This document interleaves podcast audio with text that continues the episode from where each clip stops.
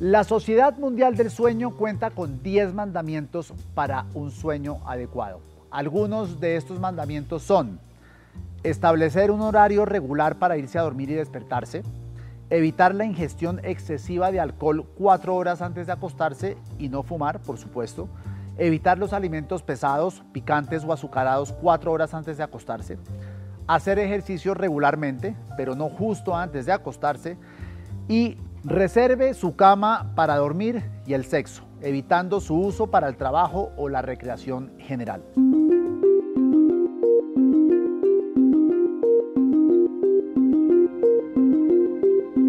Mi nombre es Diego Santos, soy periodista y les doy la bienvenida a Cuida tu Salud, un podcast de la Fundación Santa Fe de Bogotá donde tratamos lo más importante para ti, tu salud. La higiene del sueño es toda una ciencia.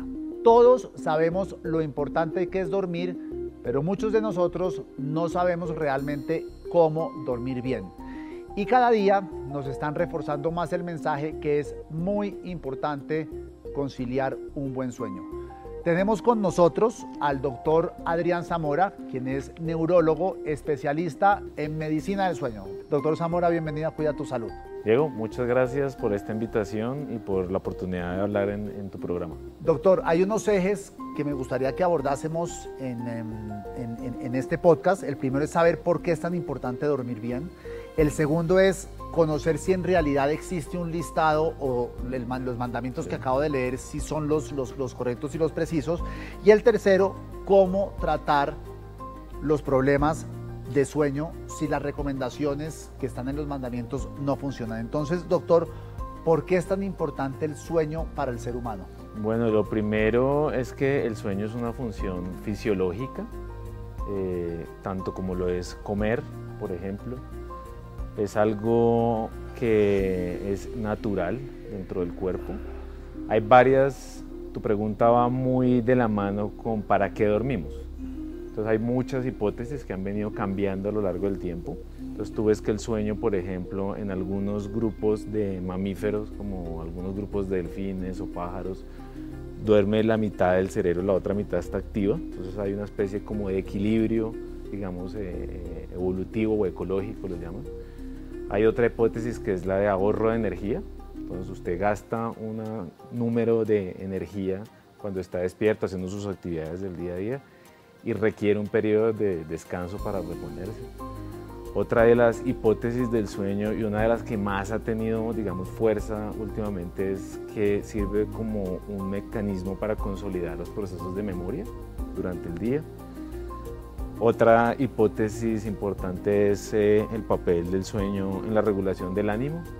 Creo que todos hemos tenido la experiencia de tener una mala noche y sus consecuencias anímicas al día siguiente. Entonces, eso y, por ejemplo, el cambio, digamos, de luz en algunas sociedades eh, nórdicas, en algunos, digamos, en países donde hay estaciones, el no exponerse a la luz, tener cambios en su ciclo sueño-vigilia, les conlleva a tener depresiones eh, asociadas a las estaciones, por ejemplo. Entonces, y la última, una función muy importante del sueño es eh, en el rol del sueño como un mecanismo para generar defensas, para promover, digamos, las funciones del sistema inmune.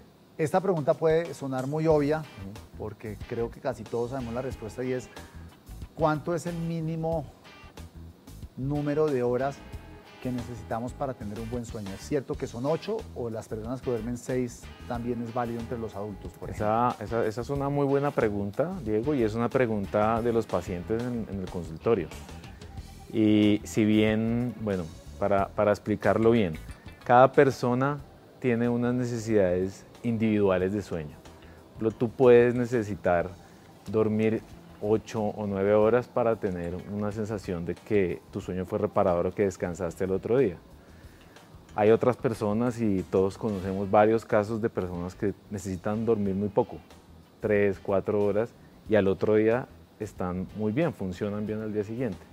Entonces, digamos, no Eso no es un evento aislado, esas personas que duermen tres o cuatro horas y funcionan muy bien, pero si es recurrente ya se empieza a notar un desgaste o no. Normalmente, digamos, hay personas que son los que se llaman, en, digamos, en la jerga científica, los dormidores cortos o, short sleepers es el nombre en inglés, que son las personas que necesitan menos de cuatro horas en la noche para tener un sueño reparador. Y eso es un perfil de personas que genéticamente, y hay genes, reloj se llama, genéticamente necesitan dormir menos que otras personas.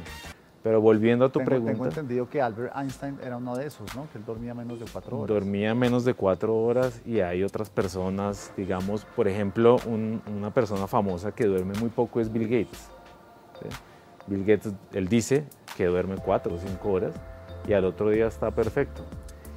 Eh, Barack Obama dice que en su periodo de la presidencia duerme, dormía tres, cuatro horas y podía desempeñarse pues, bien al otro día. Pero volviendo a tu pregunta, digamos que si bien no hay un número mágico, si hay un número de horas que es, recomendado eh, por estudios científicos de sueño y es 6. 6 horas. 6 es el número mágico. En pero, pero, bueno, ahí sí, por ejemplo, yo tenía pensado que eran 8 y entre los menores, por ejemplo, los niños hasta los 13, 14 años. Esa es una muy buena pregunta porque el sueño de los niños es muy dinámico. Entonces es diferente, por ejemplo, un neonato, un niño recién nacido puede pasar 18 hasta 20 horas del día dormido y en la medida que se va haciendo mayor van disminuyendo sus necesidades de sueño. Y es un patrón que se presenta a lo largo de toda la vida. Tú ves, por ejemplo, que los adultos mayores tienden a dormir una hora menos que un adulto joven. Y volviendo al tema de los niños, entre los 9 y 12 años es el momento de tiempo en que más, se hora duerme, más horas se duerme. En promedio 9, 10 horas puede dormir un, un niño de 9, 10 años es dinámico. Si dormir poco es, no es saludable para las personas del común, o sea, para las personas que necesitan al menos esas seis horas que usted está mencionando, ¿dormir mucho también puede ser contraproducente? Sí, pues digamos que si tú analizas poblaciones grandes de individuos, tanto los que duermen poco, es decir, menos de seis horas, como los que duermen mucho, es decir, más de nueve, diez horas, ambos terminan enfermándose más que los que duermen entre 6 a 8 horas. Ambos terminan encontrándose en los extremos, los que duermen poco y los que duermen mucho, en enfermedades como hipertensión, obesidad, trastornos eh, cognitivos, eh, trastornos del ánimo. Pero un punto importante de lo que tú tocas es la hipersomnolencia o los hipersomnios, es que pueden ser el síntoma de algún otro trastorno de sueño por ejemplo, la narcolepsia, la misma apnea obstructiva del sueño, eh, enfermedades más raras como el síndrome de Klein-Levin, la hipersomnia idiopática. ¿Qué es el síndrome de Klein-Levin o, qué, pasa ahí? Bueno, la medicina del sueño tiene una serie de entidades muy particulares, eh, son enfermedades curiosas y muy interesantes. Y el síndrome de Klein-Levin es una entidad que se conoce como el síndrome de la bella durmiente y son eh, pacientes adolescentes, jóvenes, eh, principalmente mujeres que debido a una reacción autoinmune en las zonas del cerebro que controlan el sueño, pueden pasar periodos prolongados de dos, tres semanas durmiendo y luego se levantan. Y eso alterna, se alterna en diferentes periodos de tiempo. Pero y uno los puede levantar, si, si uno hace el esfuerzo, levántate, levántate. Sí, sí, porque de entrada, Diego, el sueño es un estado de, de pérdida, digamos, de contacto con el entorno, que por definición es reversible una cosa que lo diferencia a usted de estar en coma a estar dormido es que su estado yo puedo despertarlo. Pero estas personas vuelven y se caen dormidas. Es una entidad rara, pero bien interesante. Eh, ¿Qué rutinas o consejos debemos aplicar para dormir bien y lo necesario? Pues eso es algo muy interesante. Volviendo al, comienzo del podcast, eh, es lo que se conoce como higiene del sueño. Digamos que el término higiene del sueño es algo que se ha escrito desde los años 30 ya algo más establecido como una, como una rutina y un mecanismo para dormir bien desde los años 70. Pero digamos que son una serie de medidas grandemente de, que invitan a los pacientes a reflexionar sobre sus hábitos al dormir. Em, y pues básicamente son medidas del entorno del sueño, de su ambiente para dormir, como por ejemplo lo que tú decías de tener una cama con una temperatura adecuada, usar la cama solamente para dormir o para tener actividad sexual, así como tener una, digamos, un ambiente, y eso es algo muy importante que quiero resaltar en esta, en esta conversación, y es la exposición a la luz, por ejemplo, y es no, no tener una exposición prolongada a la luz en horas en que tú vas a dormir. Y, ¿Por qué? Y le, le pregunto, le pregunto por qué por lo siguiente, doctor hay personas, y es mi caso, por ejemplo, que nos podemos quedar dormidos con la luz prendida. Sí. Sé que no es lo recomendable, Sí. pero las personas que se quedan con la luz prendida no están durmiendo bien. Pues mira, vol- volviendo a lo de la higiene del sueño, eh, no son, no son, digamos que yo no usaría la palabra mandamientos, sino son unas recomendaciones Recomendaciones. y algo que para invitar a reflexionar a los pacientes. Entonces, por ejemplo, lo que tú me decías, la luz, sobre todo la luz eh, que está en la gama ultravioleta de la luz blanca, es una luz que le está enviando la señal a tu retina de que es de día y que estás en tu periodo de actividad, ¿sí? mientras el resto de tu cuerpo quiere, digamos, Descansar. Descansar. Entonces, eso es una señal contraproducente. ¿Esa es la misma luz del celular, por ejemplo? La- es la misma luz del celular. Y volviendo a tu pregunta, todos nos quedamos dormidos un poco canaleando. Todos vemos un poco de Netflix, ¿sí? El fin de semana, de pronto tú miras el Instagram cinco minutos antes de dormir, miras tu correo. Digamos que si es algo dentro del sentido común de no exponerse prolongadamente a la luz, pues yo diría que no hay ningún problema. Incluso es parte de tu rutina para dormir, exponerte a la luz. Ya otra cosa distinta es si tú vas a trabajar dos, tres horas o a chatear dos, tres horas. Eso, digamos, estimula no solamente tu retina, sino un hiperalertamiento, que es parte de lo que se conoce, pues, de los, digamos, de los mecanismos del insomnio, y es que estás muy alerta en un periodo en el que deberías estar dormido. Doctor, porque hay gente a la que se le dificulta tanto dormir. ¿No llega un momento en el que el cuerpo dice basta, no da más y se duermen automáticamente? Sí, digamos que eso, eso hace referencia a la necesidad de sueño y a la presión de sueño. Entonces tú, por ejemplo, el sueño viene funcionando como un mecanismo de reloj de arena. Entonces tú te levantas y es como si dieras la vuelta al reloj. Comienzas a acumular necesidad de sueño, a gastar energía, a acumular cansancio durante el día. Y la única forma de liberarlo y volver a resetear el reloj y darle la vuelta es durmiendo. Entonces hay personas, por ejemplo, que no acumulan una suficiente necesidad de sueño, que no se exponen a luz, que no hacen actividad física, que no tienen buenos hábitos de higiene del sueño y, les, y sobre todo que rumian mucho pensamientos, que se quedan pensando en la noche y les cuesta desconectarse e iniciar un buen periodo de sueño. El sueño empezó a estudiarse el siglo pasado, pero en este siglo es cuando nos han dicho esto es importantísimo Sí, para la salud. sí, sí. ¿Por qué en este siglo la narrativa ha cambiado y ya nos están diciendo si usted no le pone atención al sueño va a tener unas repercusiones muy graves en, en su vida? ¿Ustedes están viendo un mundo más complejo, con más distractores o qué información tienen que no tengamos los ciudadanos del común? Digamos, una cosa importante, Diego, es que la, la- la medicina y las enfermedades están descritas durante el día. ¿sí? La tos, el dolor, son cosas que pasan cuando estás despierto. Pero en el sueño, tu organismo sigue funcionando, es un estado cerebral y fisiológico diferente, con sus propios problemas y sus propias enfermedades. Yo siento que eh, ha venido de la mano la conciencia sobre las enfermedades del sueño por la conciencia, digamos, del bienestar de las personas, por lo importante que es tener una buena noche. Creo que es algo que todos hemos experimentado y es tener dos o tres noches malas, las consecuencias del día siguiente. También por el aumento de los mecanismos, de los métodos diagnósticos en medicina del sueño, por su asociación con ausentismo laboral, baja productividad, accidentalidad, que es un tema importante, y su asociación sobre todo la apnea del sueño como factor de riesgo de enfermedades eh, cardiocerebrovasculares.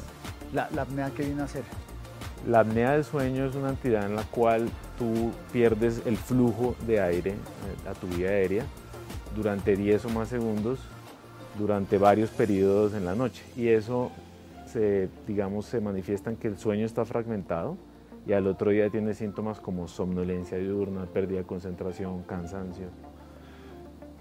Sus recomendaciones son útiles, pero no a todo el mundo le sirven. Sí. Cuando a alguien no le sirve, ¿cuál es el tratamiento que reciben esas personas? ¿Es medicación?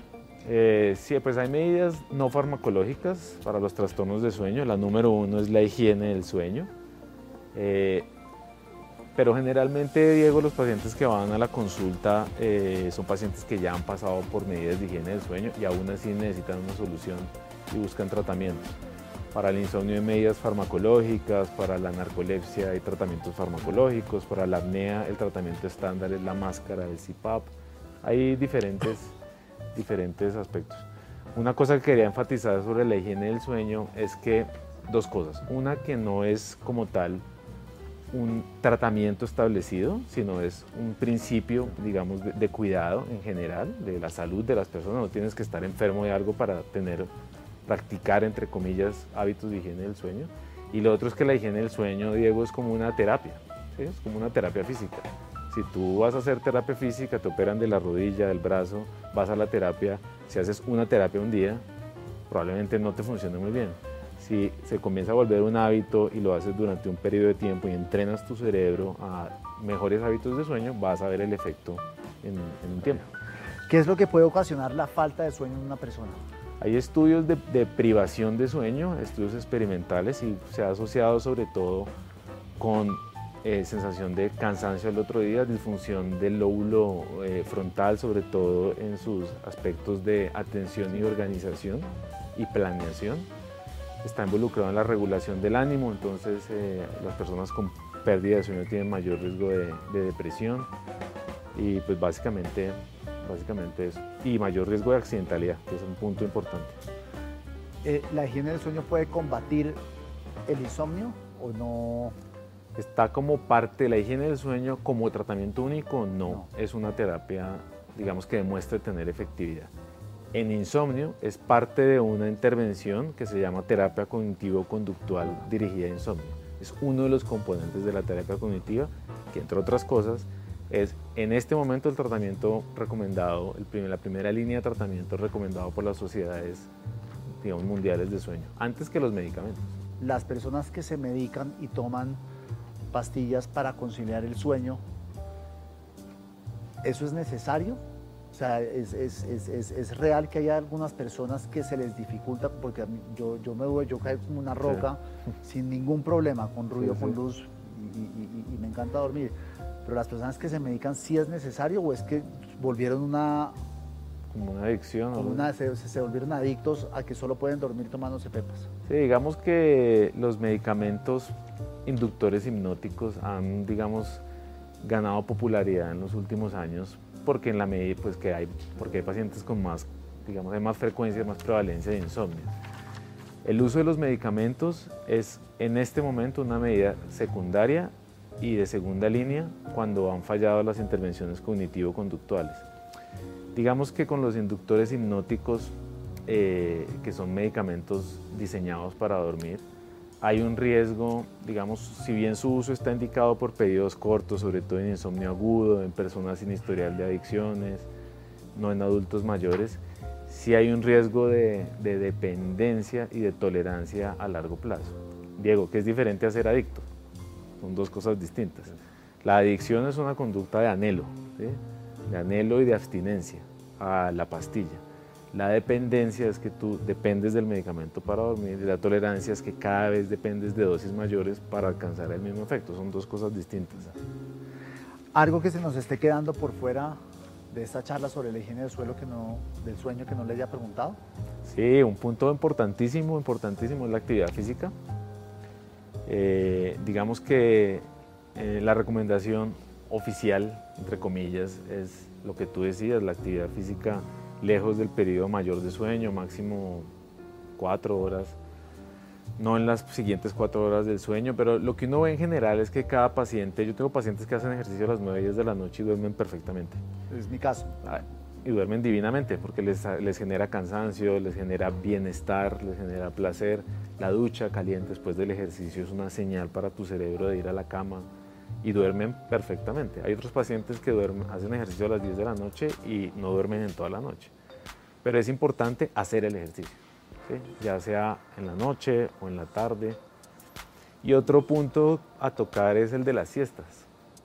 Digamos que... Ah, claro, importantísimo, las siestas. Las siestas son muy importantes. Que en el mundo occidental muchos vemos la siesta como un tema de vagos. Sí, sí sobre todo es una cosa cultural, por ejemplo, en España la siesta es parte de, la vida, del funcionamiento de las personas.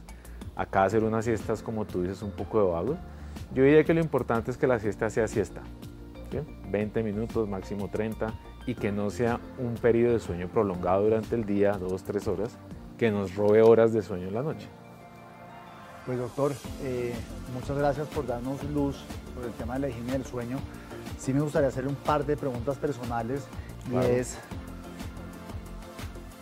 usted es neurólogo. Sí. ¿Por qué le dio por especializarse o por tomar un interés particular en la higiene del sueño? Digamos que, bueno, lo primero es que los, los trastornos del sueño eh, son entidades muy interesantes. Eh, si bien lo más frecuente es el insomnio y la apnea obstructiva del sueño, tenemos otras enfermedades que son, eh, digamos, de, generan mucho interés como la narcolepsia, las parasomnios, las piernas inquietas. Es un campo clínicamente muy interesante porque son trastornos prevalentes, sobre todo en, la patología neurológica, migraña, epilepsia, ACV, hay, mucha comorbilidad con trastornos de sueño. Y porque he tenido un mentor que es el doctor Edgar Osuna, él es el director eh, de la sección de sueño del departamento de neurología, quien ha sido un mentor y una persona inspiradora desde que era estudiante, luego en la residencia y ahora en este mundo del sueño. ¿Duerme usted bien? Yo duermo muy bien, pero tengo de vez en cuando una noche mala, Diego, como tiene todo el mundo. Y eso no lo hace insomne, no por eso tiene que tomar pastillas, ni por eso le va a dar demencia, no, tengo una que otra noche mala al mes, lo cual es perfectamente normal, pero en general duermo delicioso. Y otro punto que te quería tocar, que eso es otro mundo, es el de soñar. Que sea para otro capítulo porque también es apasionante. Ese es otro capítulo. Digamos que si bien eh, lo que se puede decir desde el punto de vista científico es que el sueño es más frecuente en la etapa de movimientos oculares rápidos del sueño y tiene, es un estado, digamos, más parecido a la vigilia que al sueño, eh, tiene muchas interpretaciones de toda índole, psicoanalíticas, personales, etc. Y mi punto es que duermo bien y sueño muy rico. ¿Por qué le recomendaría a usted a estudiantes de neurología que se especializaran en la higiene del sueño? Digamos que los trastornos del sueño tú puedes acceder a medicina del sueño desde varias especialidades, desde pediatría hasta pasando por neumología, eh, otorrino, psiquiatría, son digamos las y neuro por supuesto, son las que más digamos cerca están a medicina del sueño porque primero necesitamos médicos especializados en trastornos de sueño, porque es diferente si te ve un especialista con conocimiento, experticia en medicina del sueño. Y lo tercero es porque es divertido y es un campo muy interesante y un mundo completo por explorar. Bueno, pues doctor, muchísimas gracias por su tiempo. Eh, realmente es interesante conocer algo que asumimos, sabemos, pero en realidad hay muchas aristas que nos ayudarían probablemente a dormir mejor y no preocuparnos si no tenemos sueño, porque todo, por lo que le alcancé a entender, tiene una explicación. Por supuesto. A ti muchas gracias por tu, por tu espacio y por, por esta entrevista tan interesante. Muchas gracias. Y a ustedes, querida audiencia, los invitamos a que se suscriban en nuestras redes sociales, que se suscriban en YouTube, en las plataformas de podcast y que activen la campanita para saber que cada semana, todos los miércoles, hay un nuevo capítulo de Cuida tu Salud. Ah, y olvidaba, escríbanos en nuestras redes, en Facebook, en Twitter y en Instagram con el numeral Cuida tu Salud Propuesta. Nos sugieren temas a tratar y nosotros aquí los abordaremos. Gracias doctor, gracias a ustedes. Hasta la próxima semana.